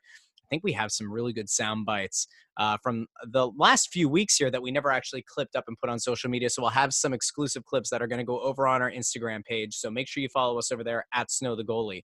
Uh, video guy Craig right now has been trying to talk me into starting a TikTok for Snow the Goalie. I don't know why, but uh, I, I just want to pay to see Anthony dance, really, is what this comes down that, to. That ain't happening. Okay. We could we could TikTok uh, Snow the Goalie. Um, I have an expert TikToker in the house, so mm. I could probably I could probably use her uh, as a, you know, I could recruit her to mm-hmm. to kind of help us with that. But you will not see Anthony dancing on TikTok. That will not happen. You sure? Sure. Yeah, we can come up with some. We can come up with some fun hockey-themed, hockey-related TikToks. I think we are. We're, you're, one of them will not be me dancing. That's for sure. Whatever you say. Um, I want to touch on something that was really important. You know, last week I kind of railed against the fact that there are some aggregators that create bad headlines, and you know, people don't really read articles as much anymore, and they see the headline and they run with it. And I mentioned Oscar Lindblom and the fact that there was a site that had a bad headline, and then it was, you know, promoted by an aggregating site with hundreds of thousands of followers, and it became a big thing. On a positive note, so June tenth, um, Oscar Lindblom's girlfriend took to Instagram to, you know, put up a a, a little bit of an update, I guess, um, about Oscar Lindblom's condition. Um, now, please, if I don't pronounce this name correctly, don't come after me, but I believe her name would be pronounced Alma Lindqvist. And so she's over on Instagram, and it's a picture of her, her hand holding a hand of Oscar with the uh, ivy in his hand. And it said, uh, today it's six months since we found out about the cancer and about three months since he had the surgery. Can't believe that soon we can put this behind us. And then a nice little heart. Now, the notable part about that is it is the first time that I believe it had been made public that Oscar Lindblom had a surgery. Now, you and I had both heard things behind the scenes, not reportable things. There are many reasons why they're not reportable things, um, but that Oscar had a surgery of some kind. Was there anything that uh, that you had that you wanted to say about this update or about why we might not report on certain things that we've heard? Well, I mean, I, all I'll say as far as this is that, one, it, it, look, the, the news is out there that he has Ewing sarcoma. Do we really need to violate his privacy and his family's privacy to go to the gory details of what that and what that entails, like, you know, what he has to experience? And, you know, yeah, there was a surgery, but that was part of it. Like, that was part of the treatment for Ewing sarcoma. Like, do we have to sit there and, and break it down and say, well, how will this surgery affect him as a hockey player? It, it, it, sometimes you got to, it goes too far. Right. So that's yep. why we stop at a certain point. We've, we've reported, not just you and I, I say we, I mean the royal we, as far as the Philadelphia hockey media, we've reported all that really needs to be reported about his condition. Mm-hmm. It doesn't need to go further. If there was something that would prevent him from ever playing again, and, and it might get to that. I mean, who knows? I mean, we don't know what the, you know, what recovery is going to be like for, for Oscar. Um, then maybe you say something further at that point. Mm-hmm. But until we have any clue about what his recovery process is going to be and how long it's going to take, there's really no reason to share any other specific details, especially without his permission, right? Yep. So yep. so that's why we don't say anything further. Yeah. I, I did have a couple of people on Twitter asking, you know, if you knew, why didn't you say anything? It's like, well, there, there's not a lot of upside there. I mean, this isn't like a torn A C L, right? right. This isn't like a guy goes down with a knee injury and then you report right away, hey, he actually didn't tear his A C L, but he tore his M C L. Like, that's, that's a different kind of thing. That's a bad injury, but it's not life threatening. Right. right? Exactly. Versus a, a form of cancer that doesn't have a very high success rate of treating and, and survival and long-term survival. So I think it's a little bit different or so, a lot of bit different. So one thing I do want to mention about Oscar is uh, he was voted Um, by the Philadelphia chapter of the Professional Hockey Writers Association as their nominee for the Masterton Award, mm-hmm. um, which is great and good for him. Um, it, so I'm going to sound insensitive here for a second, but I'm going to explain my insensitivity. Oscar Lindblom being nominated for an award that is supposed to represent uh, dedication, perseverance, and commitment to the sport of hockey doesn't quite make sense to me. Now, we didn't, we're not members of the P H W A because we're, we work for a blog. Um, so therefore we don't get to vote in this, in this voting. Um, but I will tell you that I have voted in this in the past. As a matter of fact, I wrote the bio that, uh, for Ian LaPerriere, the year he won, uh, the Masterton, when he didn't even play a game. Mm-hmm. And still won the Masterton Award. Um, so, uh, so I'm very, you know, I, I'm cl- I'm close to it. I understand it. I, I know how it works, and I, I just, I, I just have a hard time sitting there saying that just because Oscar Lindblom was diagnosed with cancer and is being treated for it, that that is justification for saying that he's got this, you know, dedication, perseverance, and commitment to the sport of hockey.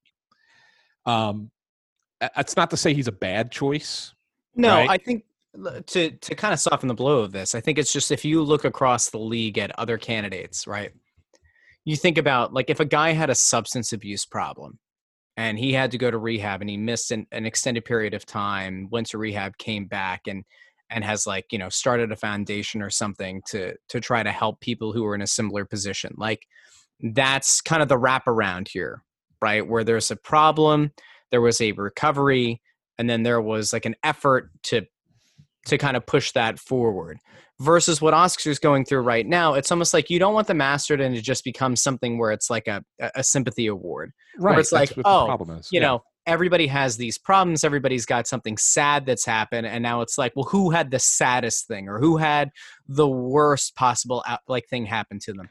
And what you don't I- want, you don't want the award to be that. And so I think what you're saying makes sense. I think that if let's, let's be positive, assume that Oscar makes a full recovery, you know, works through whatever the off season ends up being. And somehow next year, is able to to get back on the ice, or in two seasons is able to get back on the ice and play meaningful minutes and gets back out there and continues to shine the light on, you know, this rare form of cancer and, you know, working with a cancer, a cancer foundation or something like that. And, and he's back in the sport. And like, that's the perseverance part of it. Then he's an excellent candidate because you've had right. issue, recovery, And and I think that next level is also kind of pushing forward with some kind of foundation or something that that works to continue to advocate for people who don't have that voice. That to me is that next level. Like, I think it's too right. early. It's too soon. It's too soon. Too early to not know. To mention. And these guys, the, the you know the P H W A probably didn't think this this hard, right? They probably looked at this and said, uh, "This is the easy. We have it easy this year. We have an easy candidate. We go to Oscar Lindblom." But I think that if they really thought about it, there was a great candidate in Philadelphia that they could have chosen this this year that probably would have had a chance at winning. Not to say would have won, but would have had a chance at winning this award. And that's Chris Stewart. I, Chris Stewart. I'm, I'm really sorry to the five people who were driving during this this time of yellow zone and just drove off the road. I hope you're okay. Take a moment. But think about Collect it. Collect yourselves. Pause the podcast. Come back in a moment. He did just say Chris Stewart. But think about it. Chris Stewart hadn't played in the N H L for two seasons. And even then, two seasons ago, he only played in seven games or whatever it was. Yeah. So it's really three seasons that he hasn't played. Um, he was on the Ellison plan. Right. Came back into uh, was it was an um, tryout contract in in camp for the Flyers. Yep. Didn't make the team out of camp, but stayed with the team without a contract, practicing, you know, with the players, you know, showing young guys what the dedication to the sport is to have a chance. I'm going to stick, still practice with this team, knowing I can't play any games. still practice and hang around with this team, okay, eventually getting a contract, okay, to play. And I think he played, I don't know, eighteen games for the Flyers, something like that this year. Um, gets sent down to the minors. And even though he's officially in the minors, is still active enough to be one of the signers um, of the diver- the diversity group that was created in the N H L, and signed his name as one of the leaders of that to try and effectuate change for more diversity in the sport. Now, in a span of nine months of a, of a player's long career, and Chris Stewart's been around for a while, that's pretty damn impressive. That shows dedication to the sport. That shows perseverance that you haven't played in the N H L for three years, and yet you found your way back, mm-hmm. okay? You're trying to make a difference in the game. That is bettering the game. That is a candidate that would have, to me, been the number one choice for me. I would have I would have pushed hard for Chris Stewart. And if I think if I made a good enough argument, probably could have gotten people on board with it. And then I think if you look at it from a, you know, all all thirty-one players that are nominated, you know, and then everybody gets a vote, I would guarantee you that Chris Stewart would be up there. He might be might not win it, but yeah, I think he would be one of the finalists for sure because of because of that path that he took this season. Since you mentioned it, uh, he was one of the players who signed on to the Hockey Diversity Alliance. Um, I don't know about you. I I found I think it's a great thing that they started. Um, you know, now now more than ever, it really is the the perfect time to start up something like this. Um, I was disappointed by the lack of big name players of color who were not on this list. Uh, biggest name that stands out that's not on there, P K Subban. Not sure what happened there. Or his um, brother.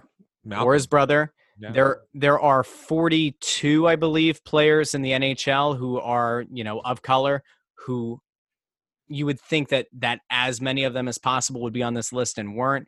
Um, Evander Kane has some some skeletons in his closet uh, with domestic. I think it was domestic abuse with with um, what was the the thing that was going around on Twitter this past week about uh, you know allegedly possibly trying to force a, a previous partner to have an abortion. Like, not to say that Evander Kane's a terrible guy, but these are bad things against him, and he's the face of, or he's the most notable name on this list. Well, Wayne Simmons probably the most notable, but I mean, he's towards the end of his career. He's at towards the end of his career, so it's not as big of an impact. But uh, I, I don't know. I I think that uh, while it's a great step to not have the the biggest names of of that group of of people in the league, is almost like a, it's it's a little bit disappointing. I don't know how to put it. That's fair. That's fair. But do you like my idea of Chris Stewart instead of Oscar Lindblom? I think it's fine. Yeah. He would you have been. Would you have rallied behind that? Eh. I don't know. I mean, listen, you could you can make the same case. That I, uh, it's right, the so Masterton I, Award. It's not has does nothing. No, no, to I get no, no, no. Game. I'm not saying that I would have advocated for Oscar. I'm saying, like, if I look at the Chris Stewart situation. So yes, it had been two years since he had been in the N H L. You could almost as easily make a case that this was a a case of a G M that was just showing a, a loyalty, and it was the only guy who was going to sign Chris Stewart to any kind of contract, and that it was more of a like a. a thank you for years gone by, or more of like a charity case. I you know, disagree that- with that though. I think that they looked at, I think that Chuck Fletcher looked at Chris Stewart as a guy who would show young players the right way to conduct themselves. And maybe you're right. I think that was a, that was, I think that was the strategy behind it, more so than, hey, you were, you played for me before. I really like you a lot. I'm going to give you a contract to kind of thank you for your past performance. And maybe you're right, but there are twenty-nine other teams that, that did not have reported interest in bringing him back, and it had been two years since he had played in the league.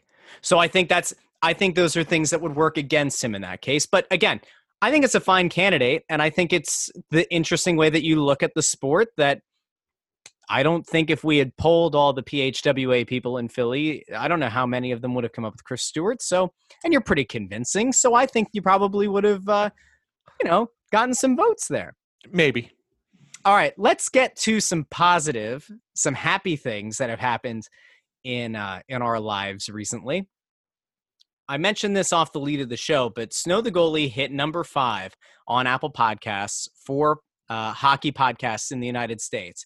And that is an incredible achievement that we will pat ourselves on the back for, but it's not because of us. It's because of all of the listeners. It's the thousands of listeners who every week listen to the show, download the show, follow us on Facebook and on Twitter and soon on Instagram, uh, who are potentially going to be buying apparel at some point soon. Talk about that in a second.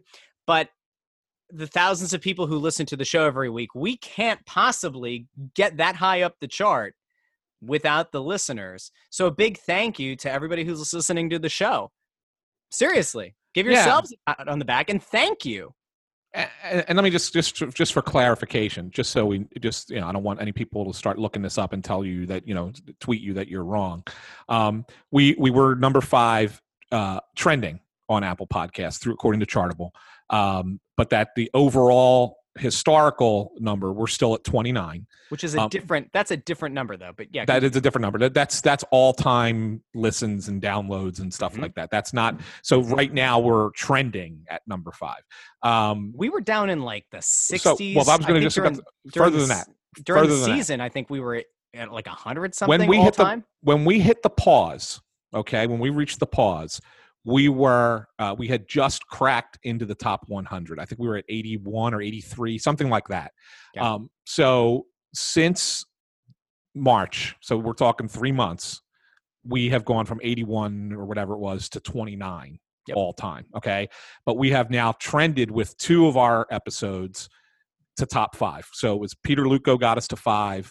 Um, and Chris Pronger got us to five. And I know the mm-hmm. Ken Hitchcock one got us to around seven. Seven. I think it was Hitchcock was seven. So we've had a few episodes that have really done very, very well. But this is the longest that we've held in that five range, five, yes. six range yep. over the course of an entire week, which is cool. And, and we've jumped to seventeen in Canada. Yeah, that one was wild. That one's a lot of fun because yeah. I don't know if you know this or not. There are a lot of hockey podcasts in Canada. They kind of yeah. like the sport yeah. north of yeah. the border. We so. also charted in Great Britain, in Australia, in Sweden, and also last week, for the first we cracked time. the, cha- the uh, charts in Deutschland. So, hey, Germany. Who doesn't love the Germans? So this is great. I mean, what's that, six countries? Yep. Six countries we're charting in. Now, I do also want to point out the fact that, um, you know, this was a, a thing that started from nothing, and that in the course of two years of doing this show, with no prior listenership, we didn't inherit a, a podcast feed that had thousands of listeners already. And we're just like the people who took over for people who went on to bigger and better things. Like this started at zero. There was talk when we, you know, originally started the show about, you know, populating the Crossing Broadcast feed because there were a, a substantial number of people listening there. And maybe, you know, we would just do every Tuesday with Snow the Goalie, and we were just going to use that, that one feed. And we went against it. We said, no, we want to start this from the ground up. Let's start at zero and see how high we can take this thing. So in two years, we've, we've jumped, and it's awesome. And it really does feel great. It feels reaffirming. And, you know, the people who don't like our show are probably upset that we're getting some notoriety and are probably upset that we're jumping up, and that's a-okay with me. Yeah, I mean, I, you know, it's it's fine. I mean, look, there's going to be no no one's ever going to be beloved by everyone, right? So we're not gonna we're not going to be that that we're not going to break that barrier. Um, but the fact that me, the thing that I'm excited about is that people like what we have to say, and so that they you know they like the fact that we get great guests on the show, like Pat today and uh, Pronger last week and Briere and all the guys we've had in the past. Um, Robin Knubel and Poulin and yeah, I, and then and then when the season's going on, we've we've had the current guys. I mean, that's you know, T K and Avey and yeah, Lawton and Grant, and who could forget Good Hextall? What are you singing a song? There's Gordon and McKenna and Weiss and someone else. Wheel. All of them are in the vault.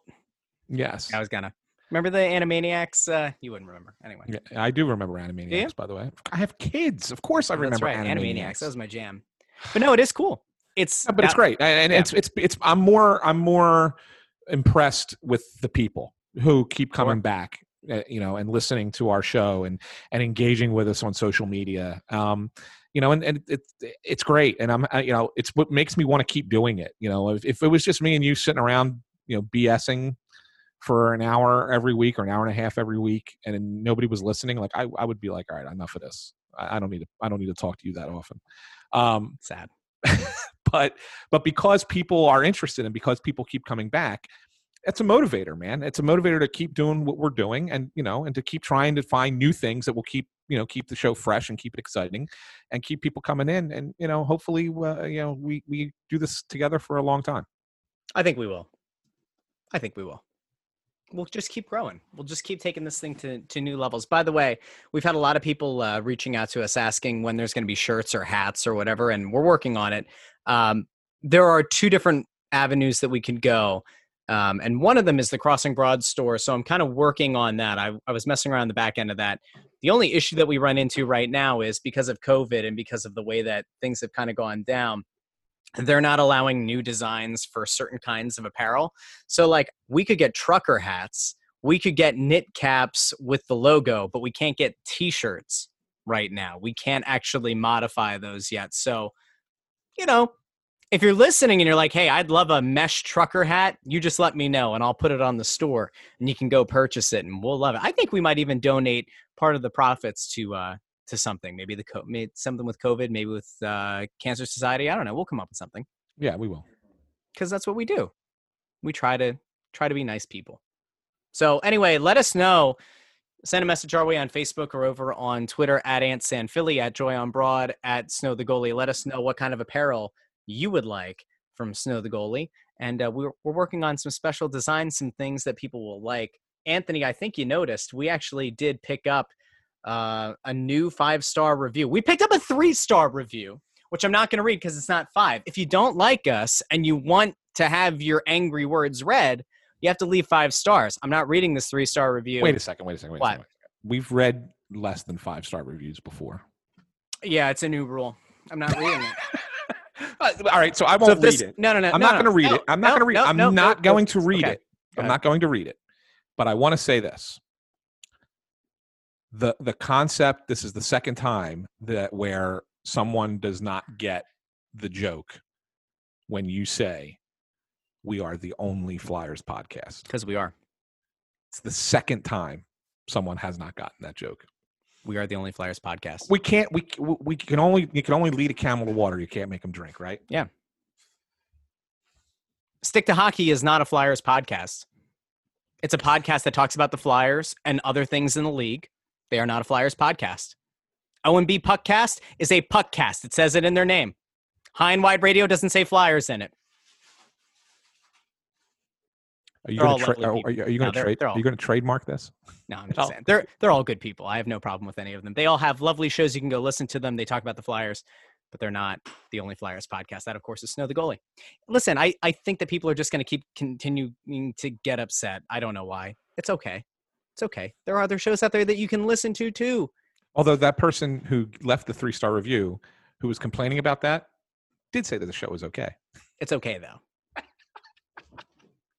Sure. Still likes the show. Meanwhile, our friend now, Lee C, leaves a five-star review and says, Chris Pronger interview. The Chris Pronger interview was very good and enjoyable. I enjoyed his comments regarding Briz, Mike Keenan, and Claude Giroux. Great job, guys. Continued great success with your podcast. Thank you, Lee. See, that's really sweet of you to say. That is very nice, Lee. Very nice. Sorry, Russ. I'm a little distracted right now. Do I want to know why? Yes, you do want to know why. Why? Because I'm, I'm going to give you a parenting tip. Excuse nope. Me. I'm going to give you a parenting tip. Okay. Is this the son that you had like do a segment on, on Crossed Up like a year no, ago? No, no. That oh, son okay. is that son is twenty-four, lives on his own. Oh, this okay. is the one who graduated. This is the one who just graduated high school. Yeah. Who's got nothing better to do with his day, right, than to sit around and play video games all day, right? Good for him. eighteen years old, going to be going to Temple in the fall. Really proud of him. All right. We're sitting here. It's three o'clock in the afternoon. All right. This is the first time I see him today. Okay. First time I see him. All right. He wanders downstairs.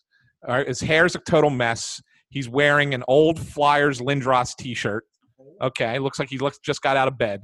All right, and first time I'm seeing him, walks over to the fridge, takes out uh, the, the thing of milk, opens the cupboard, grabs a box of Apple Jacks, and he's eating breakfast at three in the afternoon. You, you you muted yourself there, Russ. Most of the way that you described you him leading into that is how you are in the press box.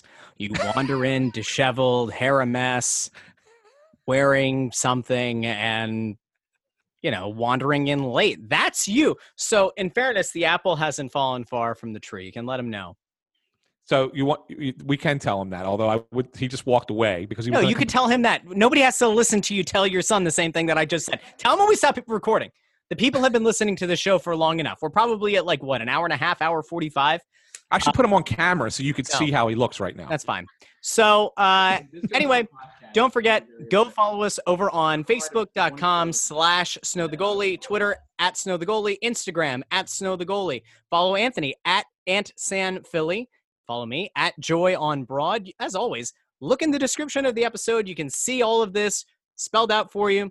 You can find us on Apple Podcasts, Google Play, uh, Google Podcasts, Stitcher, Spotify, iHeartRadio app, wherever you get podcasts. And if you feel so inclined, please leave a five-star review over on Apple Podcasts. You don't have an account? Set one up and leave a five-star review. We'll read it on the show. It makes Anthony smile. It yeah, really leave does. a leave leave a five-star review, and you know, maybe send a message to my son that he should get his act together a little bit sooner during the day. The Apple Jacks are what saved him. From Apple, the from, Apple Jacks from saved vitriol. him. Yeah, absolutely. Apple Jacks are fantastic. Very the, underrated cereal. Underrated cereal. Very underrated.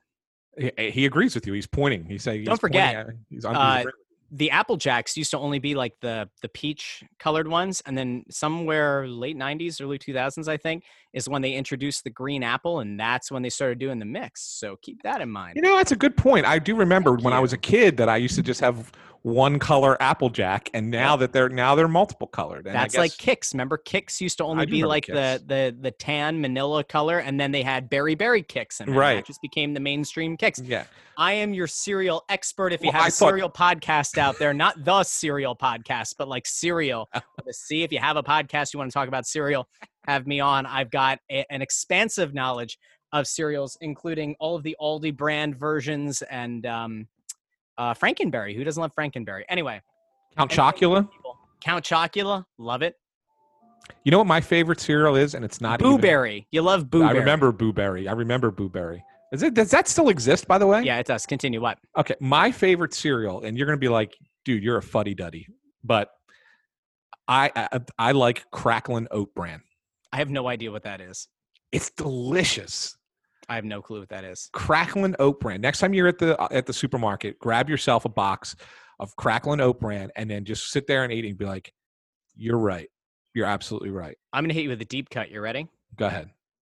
There used to be a cereal. I think it actually got killed off a few years ago, but up until I think it was like twenty sixteen was a thing. Product nineteen. I liked Product nineteen. Product nineteen was a very underrated cereal, and the thing that was great about it was very low sugar, high in protein, high in fiber. Uh, and also gave you some potassium. A very underrated cereal. While you go and you get yourself ready for a five-star review for Snow the Goalie, you come for the hockey talk, you stay for the cereal talk. Feel free to include that in your uh, five-star review, or hit us up on Twitter and let us know what your favorite cereal is. Um, who knows? Next week, will we have another guest? I don't know. Will Mike Keenan finally get back to Anthony and hop on the show? I don't know. If not, Anthony's going to go into his uh, Rolodex and find another guest. He's kind of like, uh, I don't remember which Harry Potter book it was in, but Hermione Granger does the thing to the bag where it's just like never ending. And she's just got like a full house or something in her little like handbag. That's Anthony with guests for Snow the Goalie. Did you just, did you just call me Hermione? I did. Hermione Granger. That's you. You are Emma Watson. I'm more like the, uh, see the reference I would have made to, to a kid's show, to a kid's movie would have been like Mary Poppins. Constantly being able to pull stuff out of the bag. Having to listen to your takes and then try to, uh, you know, keep the show listenable is a spoonful of sugar makes the medicine go down in the most delightful way. Yes. I wanted to hear you sing it though, Russ. Nope. That's it. Thanks for listening to Snow the Goalie, the only Flyers podcast, the People's podcast, the Players podcast, the Prognosticators podcast, the Presidential podcast, the Prongercast, the Propcast, the Canooblecast, the Patrick Sharp cast. A spoonful of sugar makes the medicine go down. Subscribe okay. to Snow the Goalie. The Only Flyers podcast.